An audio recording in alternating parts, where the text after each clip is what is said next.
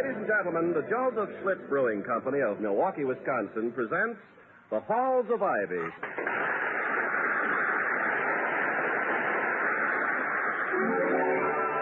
I was curious.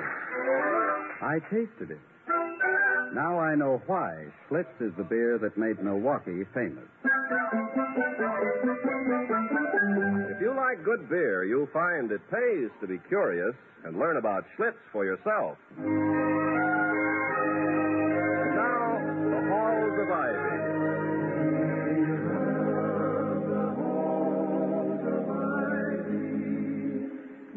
Welcome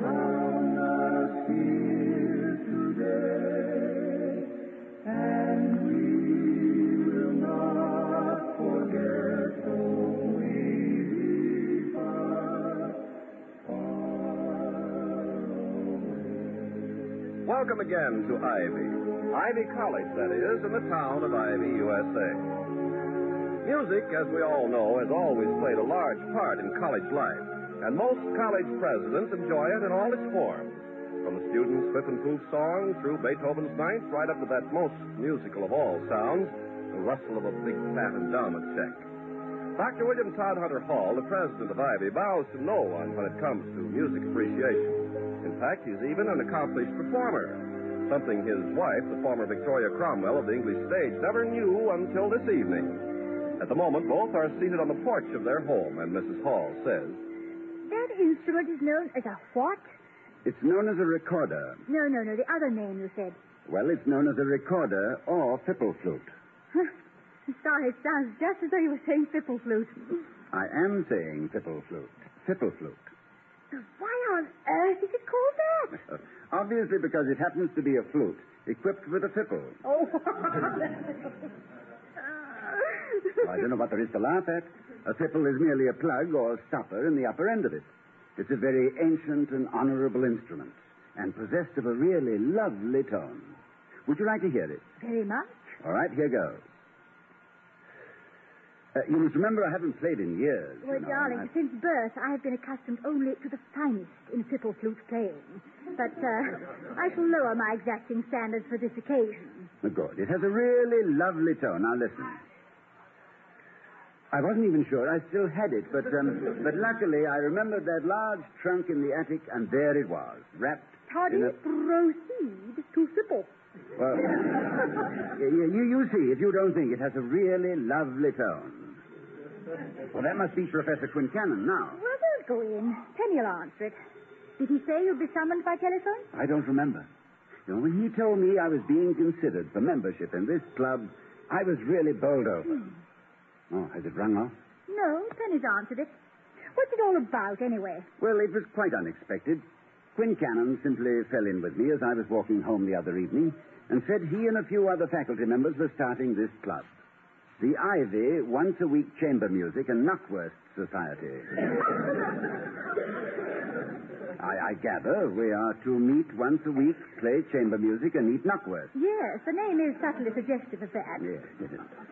Well, he said they wanted about a dozen good men. Uh, he and the other moving spirits would vote on them all, of course, and asked me if I played any musical instrument. I said yes, the fipple flute. And he laughed and said he'd be seeing me. Uh, oh, Penny, Yes, sir? uh, what did he say? Say, sir. Yes, the telephone just now. Oh, he said, listen, baby, don't ask questions. Just come down here with bail money. Professor Quincannon said that? No, Mum, it was the wrong number. Oh. Thank you, Penny. Quite all right, sir. Any time at all. I'm almost certain, he said, the first meeting would start precisely at eight. Of course, he may merely stroll over to fetch me, his house being right across the street. Hmm, perhaps you misunderstood the date. It may not be tonight. Oh, well, perhaps it isn't. Why don't you play something?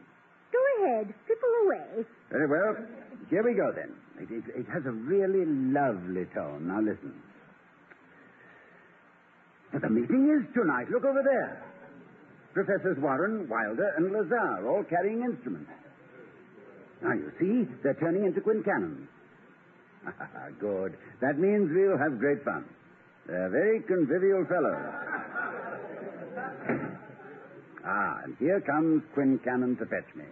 Now, now, don't wait up, darling. I can't say when I'll be back. You never know Sit how down, these things Toddy. are going. It's not time for you to leave. Well, I mustn't keep Quincannon waiting. He's gone back in the house. He just went into the yard to pick up his evening paper. Oh. It's not eight o'clock yet. Sit down. And while we're waiting, let me hear you play. It seems to me I've heard a rumor that the fipple flute has a really lovely tone. Oh, yes, it has indeed. Now, you, you just listen. I can't tell you, Victoria, how much I'm looking forward to this evening. if you're that crazy about Knockwurst, Penny will No, no, no, no, no. It's not that. It's just that although I know I have the respect of the faculty, and I think they like me, I'm often afraid that because of my position here, uh, there's inclined to be very little give and take on a human basis. But the mere fact that Quincannon and the others may regard me warmly enough to invite me to join is something that makes me feel almost like, uh, well, like one of the boys. I, I, I'd begun to suspect I was, I forget the Latin term, but it means a wet smack. look, look, Vicky, look. Uh, here come some other club members. There's Shaw, Butler, Cassidy, and, and um, uh, Rubin. Oh, oh, oh, look at that lovely case of beer they're carrying. Ah, this is going to be a rollicking evening, I know it.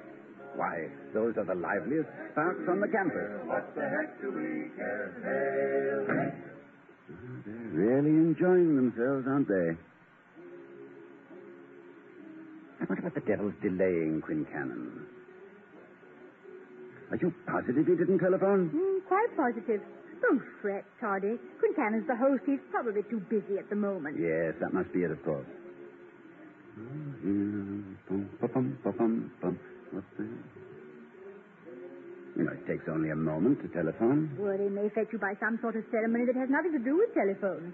Or, if it has, the telephone may be out of order. Ours has always been out of whack, you know. Well, not in the last four years. Well, there you are, then. I, oh, is it as long ago as that?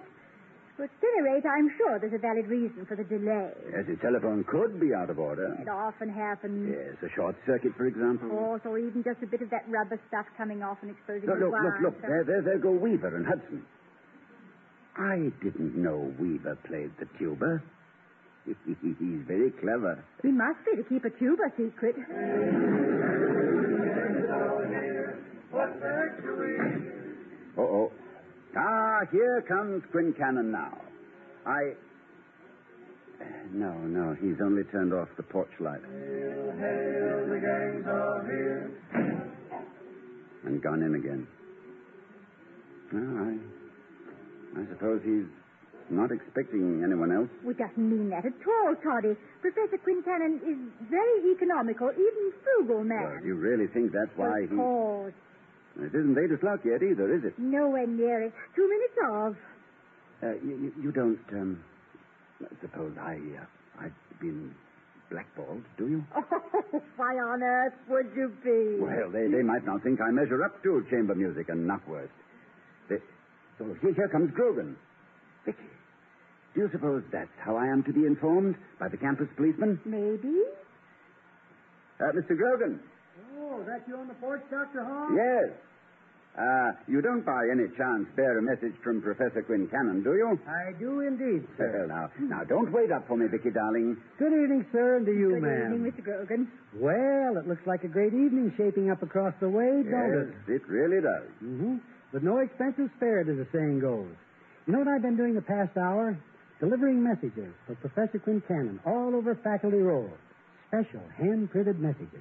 Oh, I was wondering why he didn't telephone. No, he's not a man to do things by halves. It's a most special occasion, he says to me. It is, I says to him. It is, indeed, says he to me. Well, you came just in time. It's eight o'clock. It is indeed. That clock on the chapel hasn't been a minute off in 31 years. Oh, I could tell you a story about that clock. In 1919, I Um, was... you said you were carrying messages for Professor Quincannon. I am, sir. He asked me especially not to forget to deliver it to you. Mind you, don't forget, he says to me. It's most important. It is, says I to him. It is indeed, says he to me. I'm me. sure we'd be very grateful if you'd tell us what it is. Uh, yes, ma'am. Could you spare some mustard for the Knockwurst? Uh, yes, certainly. I'm on my way over, and I... Uh, what was that? Uh, Professor Quincannon said he could use some mustard for the knockwurst if you had any to spare. The stores are all closed, says he to me. Are they, says I to him? Yes, they... was that the only message? Why, no, ma'am. No, it's not. I was asked for a loaf of bread, too. I asked you that. I'm short of bread, he says to me. Are you, says I? Well, I, if He- you just go to the side entrance, Mr. Grogan, I'm sure Penny will oblige you. Oh, well, thank you, ma'am, and good evening. Good evening, sir. Huh? Oh, oh, yes, yes, yes. Good evening. Hmm, Well, I, uh, I suppose I won't be needing this anymore. What is it? It's um, a sour pickle. I, I thought it might add to the fun. you know, if, if I suddenly began munching it in front of the brass section, uh, the mouths would have uh, puckered up, you see. and, uh, well, they, they'd have fluffed notes. And May I I- tell you something, Toddy? Dear Toddy, I think you're well out of it. In the first place, Knockwurst never did agree with you. Why, I was only going to pretend to eat some, just for the sake of form, you know. Friendship means a great deal to you, doesn't it? Yes, it does indeed, my darling. Our own little friendships may seem unimportant, but if everyone cultivates his own and seeks new ones, the spread of goodwill, like ripples on a pond, may extend beyond the limits of our vision and go far toward averting the dissolution of my world and yours in a blast of hate. Oh, I do agree with you, Toddy. Hmm. living as we are today in the shadow of a man-made cloud, like a poisonous toadstool. It behooves us as individuals to see that friendship doesn't become the sole concern of, of wall motto publishers and sofa cushion embroiderers. And if I sound more like Gabriel with a trumpet than Bill Hall with a fipple flute, I'm sorry. I never did get a chance to hear it. What, the trumpet? Oh, the fipple flute. Yes, of course I'll play something then. It, it has a re- really lovely tone. Now, now just listen. Uh, what would you like to hear?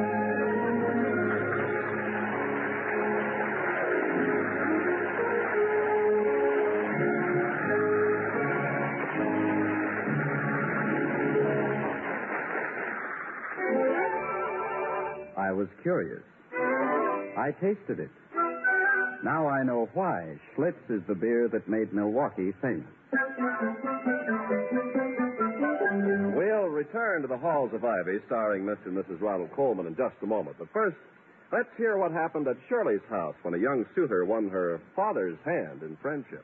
The first time I called on Shirley, we were obliged to share the living room with her father.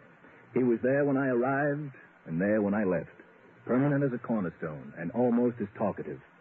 Cut off from the rest of the household by the evening paper, Shirley's father devoted himself to the news and um, to a bottle of Schlitz beer that stood on the table beside him. His approval of Schlitz seemed obvious. Never having tasted Schlitz myself, I was tempted to ask him if it lived up to its reputation. But, um, frankly, I didn't have the nerve, so I kept my curiosity to myself that first evening. But the next time I called, Shirley came to the rescue by offering me a bottle of Schlitz. And one taste, just one, was all it took to make me say, Brother, this is what I call beer. No sooner were the words spoken when down came Shirley's father's newspaper, and there we were, face to face. He fixed me with a sharp eye and said, Well, young man, I see you share my taste in beer. It seems we have something in common. Well, that broke the ice. Now, Shirley's father and I almost always spend part of my visits talking together over bottles of Schlitz. Shirley says she isn't quite sure she likes the new arrangement. I say, no wonder they call Schlitz the beer that made Milwaukee famous.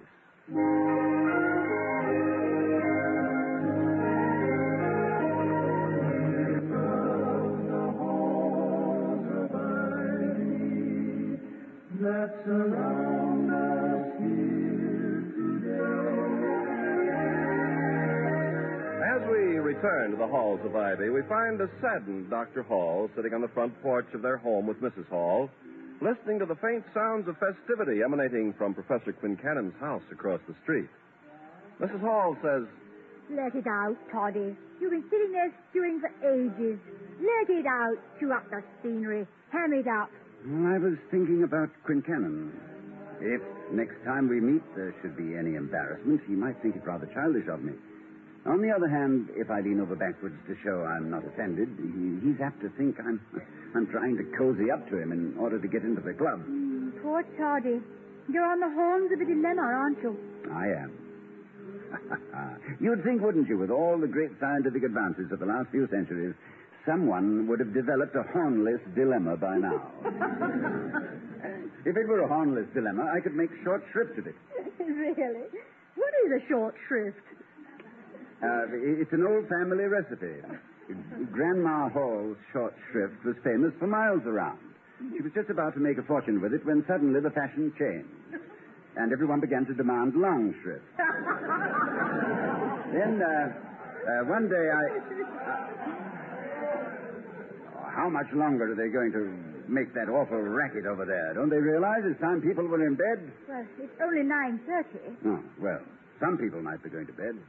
Anyway, it's unbecoming when supposedly mature men, responsible members of the faculty, behave like a lot of schoolboys. They've done nothing but make noise and, and, and laugh all night. Something ought to be done about it. I agree. Something certainly ought. You could mind to phone Grogan. Tell him to go over there and break it up. I was thinking of another line of action. What? Phone the town police? No. I was thinking you ought to go over there, fipple flute in hand, Tell them it sounds as though they were having a grand time, and ask very honestly and directly if you might join them. Oh, my dear, I couldn't. I, I wouldn't. I haven't been elected. Don't you understand? They might not want me. But they would if they knew you wanted them. Oh. I don't want them. Sitting up all night, playing interminable choruses of McNamara's band. Well, that's not my idea of a good time. I. I infinitely prefer a quiet walk or a good book. You've attracted Professor Heathcliff's attention. Heathcliff? Well, don't tell me that blister is a member of Quincannon's club. He's coming up the walk. That you up there, Skipper? Uh, yes, to my sorrow. And how are you tonight, fair lady? Quite well, thank you. It's a lovely night.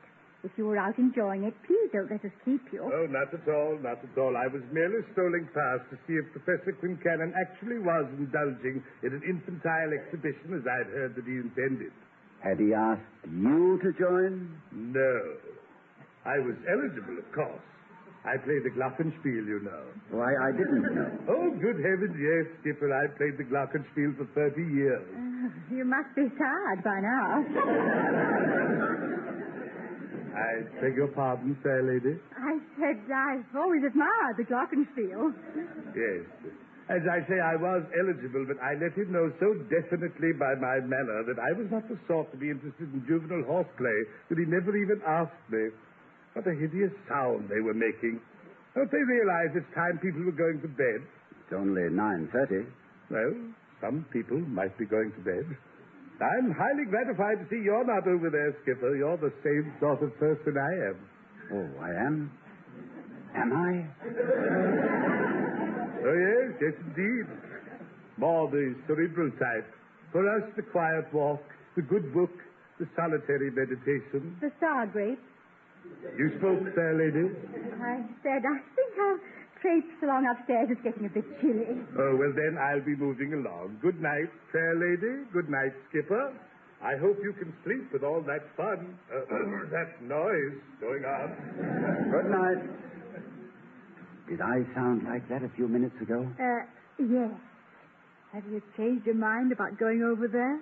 Well, I won't try to pretend I don't want to. I've always detested make believe haven't you? Oh, darling. You're asking someone who was once an actress. And you haven't always detested it. I can remember at least one instance when you enjoyed it immensely. At least you seemed to. When was that? Mm, backstage one night in London, shortly after we met. Of course. I remember in your dressing room. Mm-hmm. I happened to mention that I'd never been behind the footlights. And you took me onto the stage. I stumbled over a prop on the way, I remember. It was a bench from the garden scene. Yes. Uh, and then, then you turned on the moon. That was an inspiration. We even had music. There was a street musician playing somewhere outside. I can still remember the tune. It went like this.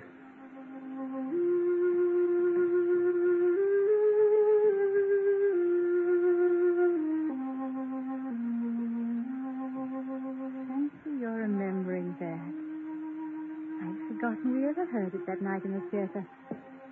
It came through so faintly.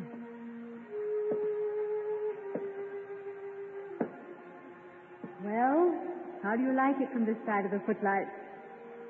It's awfully big, isn't it? Listen to the echoes.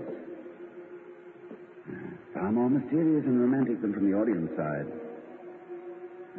Think of all the fun and the fine words, the music and the beauty that have been carried across those footlights, and the hard work and the heartache that doesn't get across.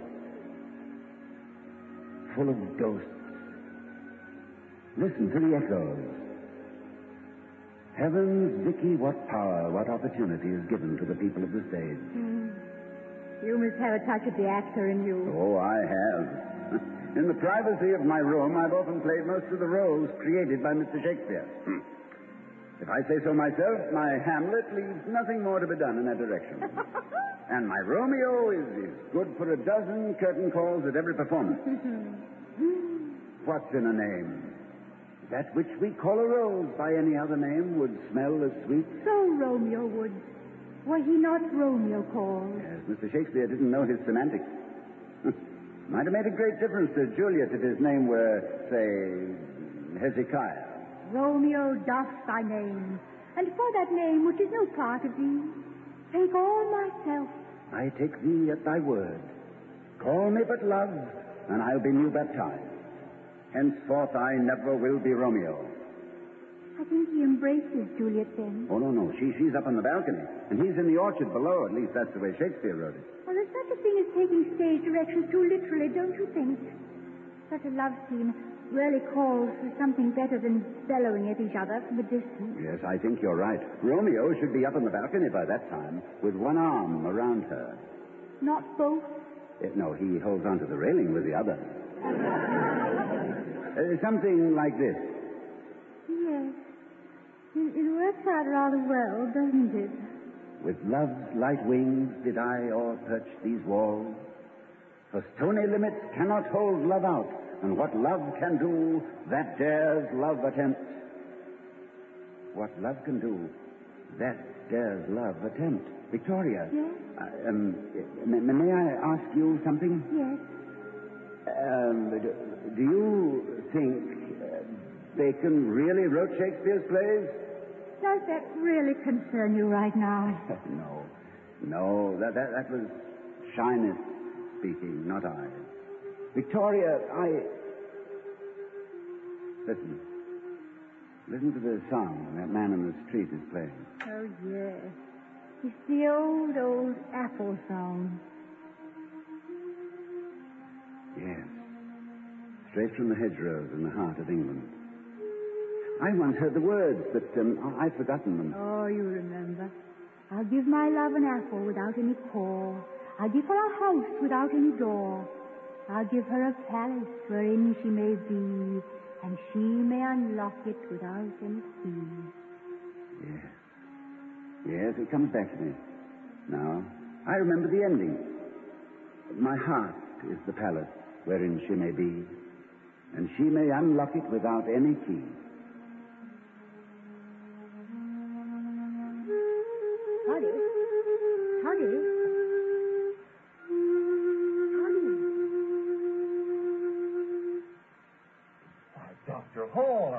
Wonderful. I didn't know you could play. Oh, what makes you think I'm playing? I'm quite sincere. Toddy, it's Professor Quincannon. Well, it makes no difference. He has no right to impugn my motives. I've never philandered. And, Professor and what? Quincannon, what? darling. Hmm? Who? What? Who? Oh! Quincannon. William, William, where have you been? Over to London, kissing a queen. Why, you could have knocked me down with a feather. I stepped out for a breather, heard music from over here, and why on earth didn't you tell me you could play a musical instrument when I asked you? I, I did tell you. I distinctly said I could play the fipple flute. Yes, I heard you, but naturally I thought you were pulling my leg. Ah, I mean, after, after all, a fipple flute. It's a very ancient and honorable instrument, and possessed of a really lovely tone. Well, look here. Wouldn't you like to come over to my house, I mean? to your house? Yes, you remember. The Ivy Chamber Music and Knockwurst Society. Oh, that. Is that tonight? Vicky, do you hear? Yes, Don't I you did. remember my telling you? I, I'd quite forgotten. Oh, come over now. We'd be delighted to have you join. Would you really?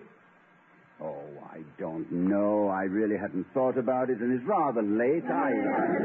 Of course, Dr. Hall is more the cerebral type, Professor. You know, the quiet walk, the good book, the solitary meditation. Uh, Victoria, please, let me. I'll handle this. Uh, like Professor Heathcliff, the well-known glockenspiel enthusiast. Well, I'm sorry, Doctor. I just thought. No, no, no, no. I accept your invitation gladly. Let's go. Good. Come on. Any knockwurst left? Uh, Victoria, don't wait up for me, my dear, will you? Where's that pickle? Never mind, I have it. Will I need a hat? No, I guess it's just across the street. Come on, Quincannon. Good night, darling. Good night. Have a lovely time. Good night, Mrs. Hall. Good night. Why on earth is it called a fipple flute? Because it's a crippled with a fit. I mean, it's, it's, a, it's a flute with a quitter Well, you've clarified the matter with an obscurity. What is a fipple? A small plug in the upper end. Oh. I thought perhaps fipple was the name of its inventor. Uh, By an odd coincidence, his name was Fipple. Johann Sebastian Fipple. Small man with two heads? Uh, three heads. Oh. He billed himself as the Fipple Trio. Available for parties, weddings, and fish fries. No boozer, no chaser, have own tuxedo, will travel. One night stand? Only in the Arctic Circle, six months engagement. Evidently not afraid of uh, critical harpoons. Um, his skin was thick enough to withstand them. I suppose, like the saxophone, the uh, flute has been called an ill woodwind that nobody blows good. The fipple flute is an intellectual instrument. It does not depend on sax appeal. For Pete's sake, how long can you keep this up? Until the memory of man runneth not to the contrary, and the Knockwurst has departed. Ah, good. I think we'll have a great evening. There we are. We... Ready, Doctor? Raise the curtain, Professor, and give me a chord in G. In we go. What the heck do we care now?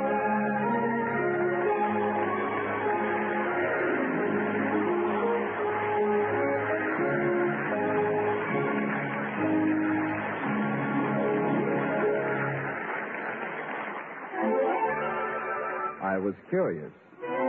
I tasted it. Now I know why Schlitz is the beer that made Milwaukee famous. And here again are Mr. and Mrs. Ronald Colman. William, you worry too much. Take things much too seriously. It's possible, Vicky. Quite possible. For example, now take this evening. All those faculty members are very fond of you. But how could they possibly know you weren't pulling their legs when you said you played a fiddle flute? Yes, there's that, of course. And I did have a wonderful time at Quincannon. Yes, maybe you're right. But I'm afraid I can't finish out my term as president of Ivy College, romping through the weeks with gay shrieks of carefree laughter and witticisms for one and all.